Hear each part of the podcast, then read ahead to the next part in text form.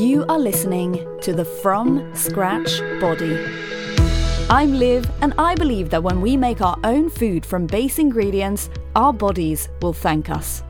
I want to help you with the skills, the knowledge, and most importantly, the confidence you need to make food at home in your own kitchen on your terms to fit your body. So every week, I share a health topic or a recipe, or both, which will take you on a journey to effortless cooking step by step. And you can always find the topics and recipes in writing on my website, thefromscratchbody.com. Welcome back to the From Scratch Body. This week, I've wanted to talk about this for a long time actually, and today it's going to be the topic. It's quick meals. We seem to constantly be on the hunt for quick meal options. And today I want to challenge you on whether you actually need it in the first place. If you want under 15 minute meals, there's enough inspiration out there to last you a lifetime of cooking. I mean, which famous TV chef hasn't done a 15 minutes or less cookbook by now? there are even whole websites and social media channels dedicated to quick meals.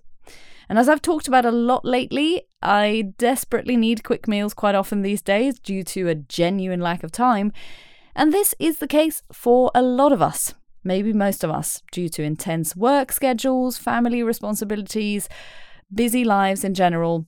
However, sometimes I wonder if we think we need a quick meal solution when we actually don't. Stay with me. The idea that cooking should take no time at all has become very normalized in our society. And at the risk of sounding very old fashioned, we all seem to want to have access to everything instantly, and very often, especially when it comes to food. So, a lot of us stick to a handful at best recipes that we can make really quickly. And if we crave something that takes longer to make just by the nature of of the ingredients or how long it needs to cook, we will order it and have it delivered, or maybe more commonly, we buy a version of it that is to varying degrees, ready made. A lot of people claim to not have time to cook, but will come home from work, do the quickest meal they can, and then sit in front of the TV and eat it and stay there. Is this you? Be honest with yourself because it has been me. Don't get me wrong, there's no judgment from me for wanting to relax in front of the TV. That's not what I'm saying, especially if you have a very busy life and it's demanding. Winding down is absolutely needed and allowed. But what if I told you that the cooking can also be the wind down? Whenever I see footage from places around the world that are considered the blue zones, so, the regions in the world where people seem to live longer on average. You should check out the series on Netflix about blue zones, by the way. It's incredibly inspiring. I really loved it, especially when it comes to the food aspect. Personally, I loved seeing that. And I noticed one thing in particular that's different from a lot of our lives food is on the go almost all the time. At any given time, something is simmering, fermenting, slow cooking, brewing. The food is just, especially in people's kitchens, obviously, food is just out there on all the kitchen tops, on the tables. It's not hiding in the cupboard in a box that says ready in five minutes on the side of it. In my mission statement, which I shared at the start of the year, I mentioned about food and cooking being a big being a big part of enjoying life. And that's what I mean. Think about when something is cooked in your kitchen, whether you are making it yourself or someone else is making it, if you're lucky. Whenever a bit of onion and garlic goes in a pan, for example, and starts sauteing, someone is always bound to say, Oh, that smells lovely. And so there, the excitement about the meal starts. There's this you know, there's threads now rather than Twitter, and there's this thread post that's kind of been copied by loads of people, which is kind of meant to be funny, where they say, you know, you, people lose me when they say, This is a quick meal that I like to do, and they start by chopping an onion, you know, because apparently chopping an onion is like too much work. How long does it take to chop up an onion? Even I have time to, time to do that. I certainly have strong memories from childhood of starting to notice the smell of the dinner that we would be having that evening seeping through onto the first floor and into my bedroom, and I always got so excited. Enjoyment of food can start way before we sit down and have the first bite. Food is experienced through all the senses. Like the way food looks is hugely important, wouldn't you say? You know, on MasterChef, presentation counts for a large part of the critique for the would be chefs before any of it even touches anyone's tongue. That looks delicious is not an expression for no reason. When you see beautiful photos of food in vibrant colours, you feel inspired, don't you? And you feel hungrier. You you get an appetite for that food. I certainly do. The sensation of chopping up different texture foods, feeling a stew thicken to the right consistency, achieving crispy croutons or soft bread rolls, these are all ways that we enjoy food in the touch sense without, again, even having tasted it. You can smell it, you can see it, you can touch it, and none of those are even at sitting down and eating it.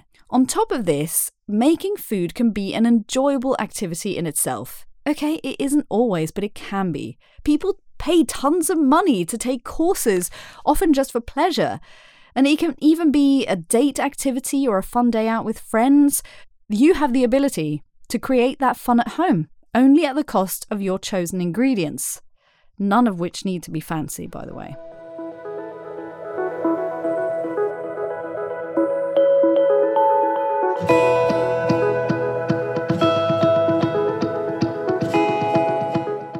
So now imagine that you come home from work or school, and instead of rushing to have the quickest, easiest meal to sit down with, you make the making of the meal part of the enjoyment of your evening. Now, this may not be appropriate for everyone, and it may not be appropriate every day, but occasionally this might be a much more relaxing activity than you might think. Or maybe you need an energizing activity, so make it that. Put on some lovely music, dance around while you cook. You don't have to do it alone. If you live with others, this can be a group activity. Instead of rushing to get food on the table to bring people together, the making of the food can already bring you together, and this includes kids. Trust them with a task and let them surprise you. There is absolutely a time for quick meals. And the great news is there's an endless amount of possible healthy from scratch meals that are super quick because we don't need to overcomplicate cooking. But maybe be less concerned with setting a mental timer for 15 minutes and instead roll up your sleeves, take a breath, and try to be present in the kitchen when you can. You may find it gives you more to be the master chef than to have your dinner in front of MasterChef. Just want to say quickly that, of course, today, if you're listening to this as it comes out, it is Valentine's Day. I don't know if you're celebrating it today or this weekend or at all. It doesn't really matter if you're not, but I have a specific Valentine's Day little treat recipe this week. Uh, it's just an excuse to to make a snack, basically. So you can still make it even if you're not celebrating. But I've called these date night bites, and uh, I'm obviously being super clever because there's date in them. Um, but you should check those out. They are on my website. I've also done a short video, so whether you follow me on Instagram, TikTok, or YouTube or Facebook, uh, it will be on there as well, so you can watch the video on how you make them. But if you prefer to have the recipe in front of you, then it is on the fromscratchbody.com forward slash date night bites. So check that out. How is your attitude towards cooking and how much time it takes? Did this make you think differently about it, or do you completely disagree with me? I'd love to hear from you. Email me at Liv at and I will be here next week.